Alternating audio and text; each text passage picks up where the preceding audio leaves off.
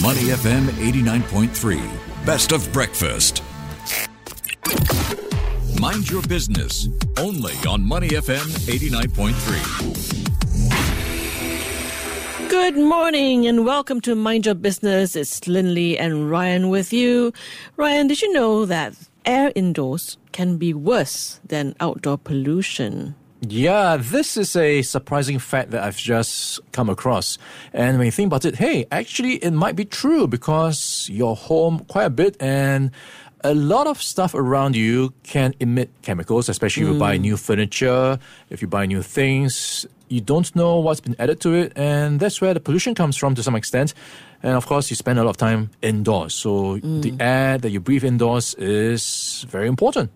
And to tackle this issue, one Singapore startup by the name of Gush has come up with a sustainable paint that can purify the air by eliminating, get this, 99.9% of bacteria, regulate humidity, and prevent mold. Yeah, so I was actually a bit skeptical because, hey, what's the big deal about paint? I just thought, hey, it's mm-hmm. just another paint company and how unique can paint get? But I was quite impressed the more I read into it. This is quite an innovative product, and we just talked about how it can filter some of the air to make it cleaner and actually in some cases make it cooler as well so a lot of innovation behind some of these new materials That's right. In fact, the company had earlier raised $3 million in a pre Series A round from Singapore main board listed property group City Developments. And they're going to expand into regional markets and develop even more products. Ah, for more insights, we're joined by Lester Leong, co-founder and CEO of Gush. Good morning, Lester. Morning, Lynn and Ryan. Hi, Lester. Before we get into the washable paints that can purify air, I just wanted to find out what is your business proposition here? You're not really a paint seller, are you? Yeah, have us paint that picture for us. Yeah, well, um, we wanted to just develop products uh, that can better our living environment, starting with the surfaces around us. You know, we saw firstly that the walls are the biggest surface area, so we wanted to tackle that first. But now we're looking at all the other surfaces around us and seeing how we can also functionalize them so that we can better the, the lives of the people that we serve. Yeah, so this is a startup idea. So you had this right in the middle of, I believe, 2017. Then you started a company. What was the genesis behind this? Now, why did you decide, hey, let's go into paint and let's go into cleaning the air around you? Yeah, jumping straight into it, um, we first saw that the walls around us have bigger surface area, and we were wondering why isn't anyone leveraging on this big surface area to deliver impact to the people inside? Just thinking about it, on this wall is a very malleable mixture known as paints, which mm-hmm. are traditionally very pollutive, and understanding that they contribute to our own personal childhood problems of sinus issues and asthma, we sought out to develop a paint that firstly doesn't pollute the air, and also as a bonus able to break down pollutants indoors. Yeah, I was quite surprised. Um, I would have imagined some of the bigger boys would have come up with something like this already. So you, this is the first time that is available? Well, I can't say for sure that like it's uh, the first first in the world, but um, we have a truly unique product uh, from what we've seen in our competitor analysis, and I, I cannot comment to my competitors either. But um, I think what we have here is, is truly uh, backed by uh, third-party laboratories and accreditation parties, and, and we're very proud to be able to bring this high-quality product to the market. Can you tell us more about this? Are you giving air purifier making companies uh, a run for their money? Yeah, does it tell us suit more about this. Yeah. yeah. Um, so maybe just to share about how the paints keep the air fresh, we actually developed a catalyst that is dispersed throughout the entire white surface area of the paint. And this catalyst, when in contact with long chain reactive pollutants indoors, is able to break down, break them down into harmless byproducts.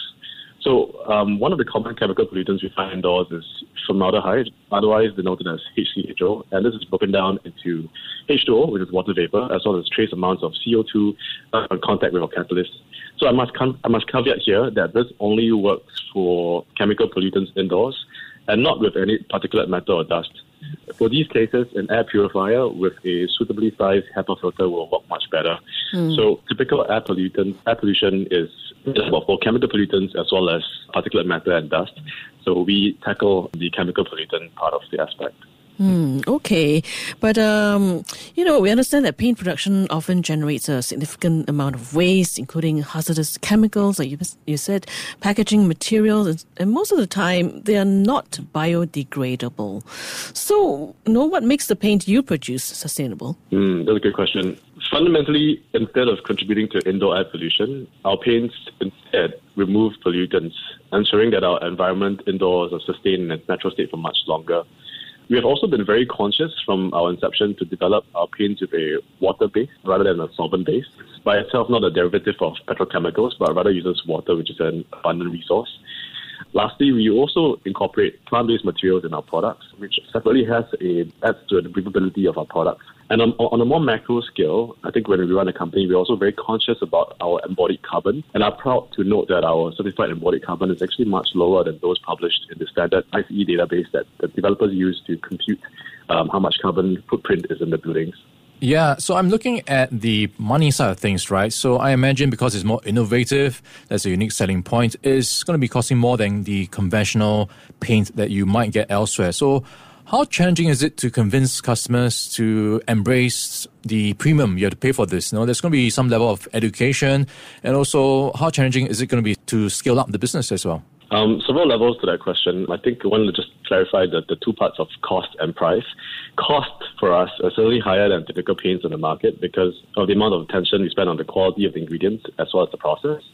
Admittedly, as well, we also don't have the economies of scale that our competitors enjoy. But despite, despite that, we are pricing our products competitively with our other products in the same class range so that we hope that more people get to enjoy using our products. And in terms of scaling up, we are exploring our options with different partners right now, uh, but it's a challenge we're confident to overcome. So I think the key message here is that when it comes to the same class of products, our prices are actually competitive, if not cheaper. And that's the ethos of, of pricing that we've always adhered to. Talking about scaling up, we do want to talk about that funding you got from city developments. We understand that a significant part of that has been pumped into R&D of new advanced building materials. So it's been several years now. How's that part of the business progressing so far? Any examples you can share with us? Yeah, I'm glad you asked about this. First and foremost, just a shout out to CDL. CDL has been a great supporter for Gush. They are the front runner for sustainable development in the world, and we're very happy to have them as one of our shareholders. So the, the support extends beyond uh, the monetary, and they, they frequently also give us feedback on new products to work on. Um, subsequently, they've also allowed us to trial our new products in their properties and iterate on them to improve.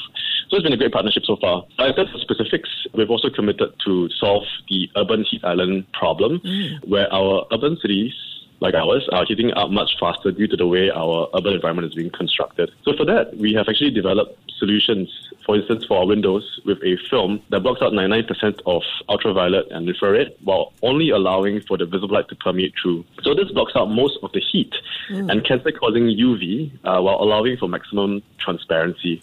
So it doesn't compromise on the beautiful views of your amazing windows that you have already constructed. Beyond that, on top of that, if you look at a building facade, beyond the windows, the next key surface area are actually the exterior walls. So for that, we have also developed a solar reflective exterior paint that is able to reject heat and reduce your cooling energy consumption indoors.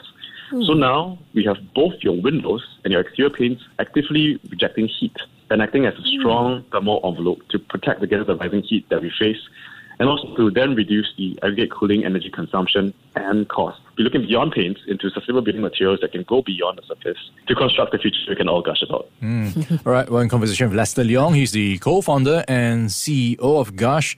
Now, Lester, you're a new brand, so to speak. How difficult has it been to break into the market as a new brand? I imagine there's going to be some level of cold calling, talking to stores, hey, put my product on your shelves, and talking to building construction contractors as well, hey, please use my paint. How has been that journey so far? How have you managed to overcome those hurdles? Oh yeah, it's it's definitely been been tough. Um, we are in a market where the incumbents are uh, have been very established, so you, you get a very top of mind awareness with um, with the existing players right now.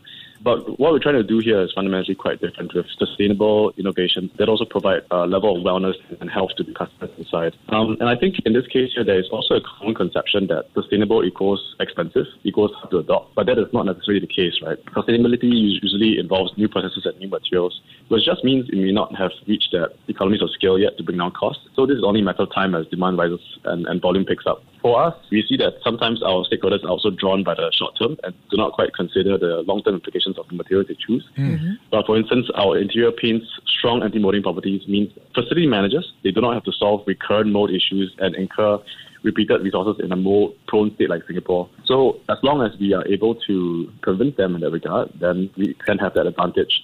That's it for now, Singapore is still a humming economic machine, um, driven primarily by unit economics. While products are competitively priced in the same class of products, the challenge is getting our stakeholders to adopt this better class of products compared to what they're used to. So I think in this process of scaling, we are thankful that there's also robust regulation by different uh, government bodies, such as BCA, NEA, to incentivize stakeholders to use this better class of products. And we've seen, you know, this beautiful dance of incentives between our construction stakeholders, regulators, and also us as suppliers to try to level the unit economics as much as possible. All right, Lester, very quickly, your company has clinched sales to overseas markets like the US and China. What kind of competition do you see in those markets when it comes to appetite for the sustainability part of things? The beauty of being in Singapore is that we can toe this line of neutrality and do business with both the US and China amidst tensions. So, um, beyond that, um, for sustainability, I have to say that uh, these markets are actually further ahead than Singapore in terms of awareness, mm-hmm. and, and competition is definitely catching up. I'd say one of the key reasons why we're entering into these markets is also for us to be able to compete with these world class players, and in so doing, make the learning curve much steeper, and then be able to bring those learning lessons back to Singapore. Thank you so much for your insights into all these uh, innovative materials and solutions that you've been telling us about, Lester. My pleasure. We've been speaking with Lester Leong, co founder and CEO of Singapore startup Gush. Stay with Money FM 89.3. To listen to more great interviews, download our podcasts at awedio.sg or download the AWEDIO app. That's A W E D I O, AWEDIO at the App Store and Google Play.